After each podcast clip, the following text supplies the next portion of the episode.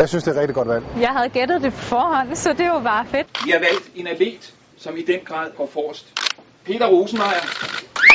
Det bliver den forsvarende paralympiske guldvinder i bordtennis, Peter Rosenmeier, der skal bære den danske fane under åbningen af PL i London.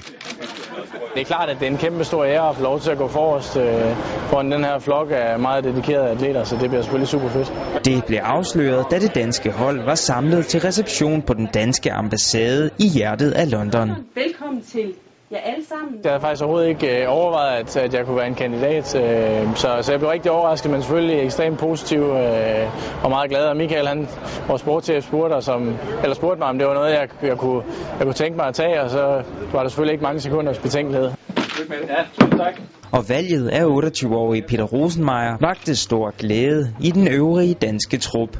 Peter Rosenmeier, han er en øh, rigtig flink person, og stille og rolig og glemt i øjet og hyggelig person. Øh, så ham, øh, ham er jeg da glad for, at de har valgt som fanebærer. Peter er en fantastisk øh, idrætsmand, synes jeg. Øh, virkelig dygtig. Og meget sympatisk også.